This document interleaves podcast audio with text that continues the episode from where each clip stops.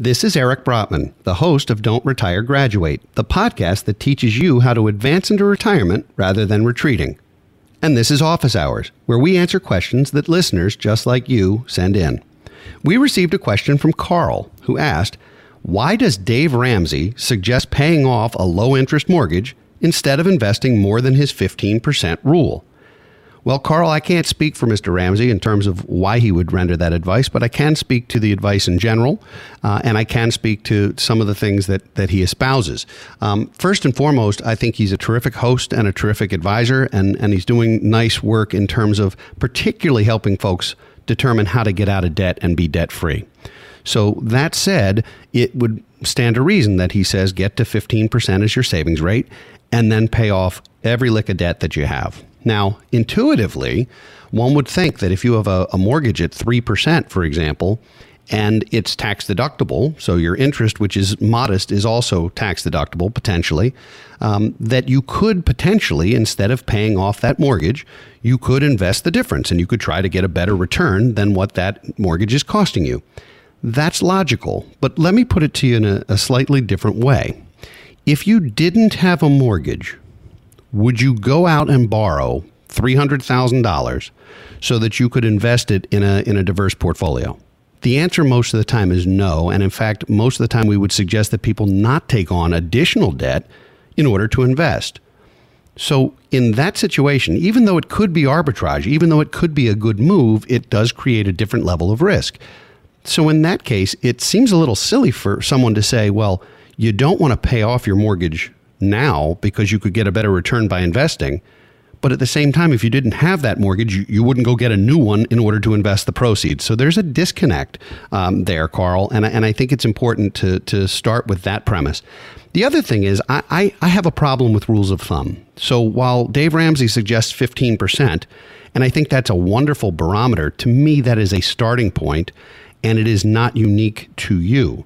So your savings rate might have to be 18% or 22%, or it might have to be 7%. It depends where you are and what your objectives are.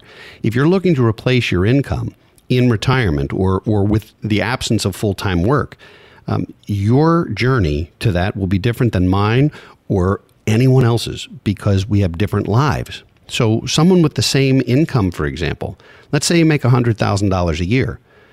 The rule of thumb here to put away $15,000 may not make sense for you. First of all, it might be that that's impossible for you right now. Maybe you have two kids in college and every penny is going to that.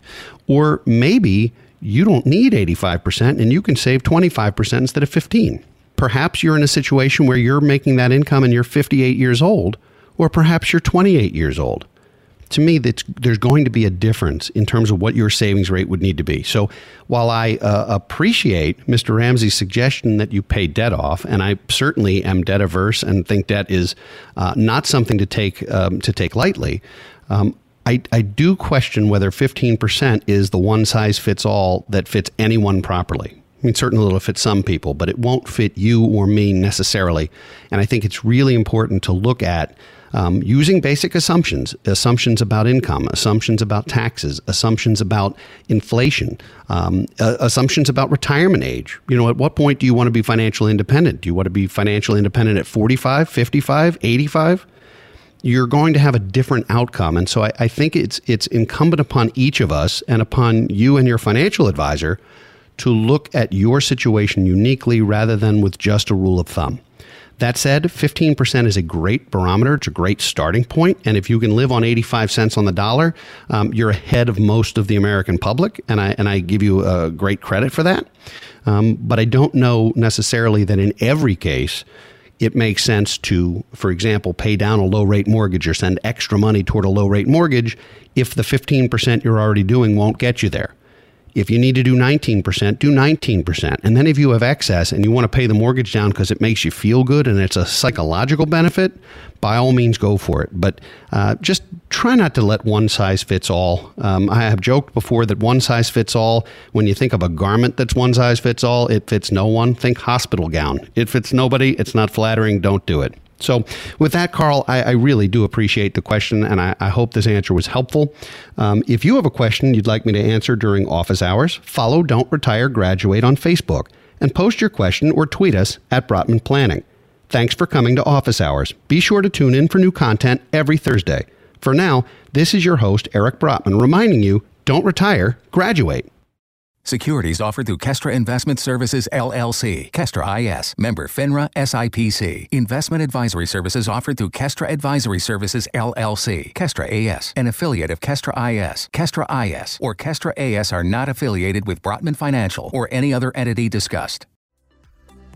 Imagine how fast we could solve the world's biggest problems if more SaaS startups would gain traction sooner. Welcome to the Tech Entrepreneur on a Mission podcast.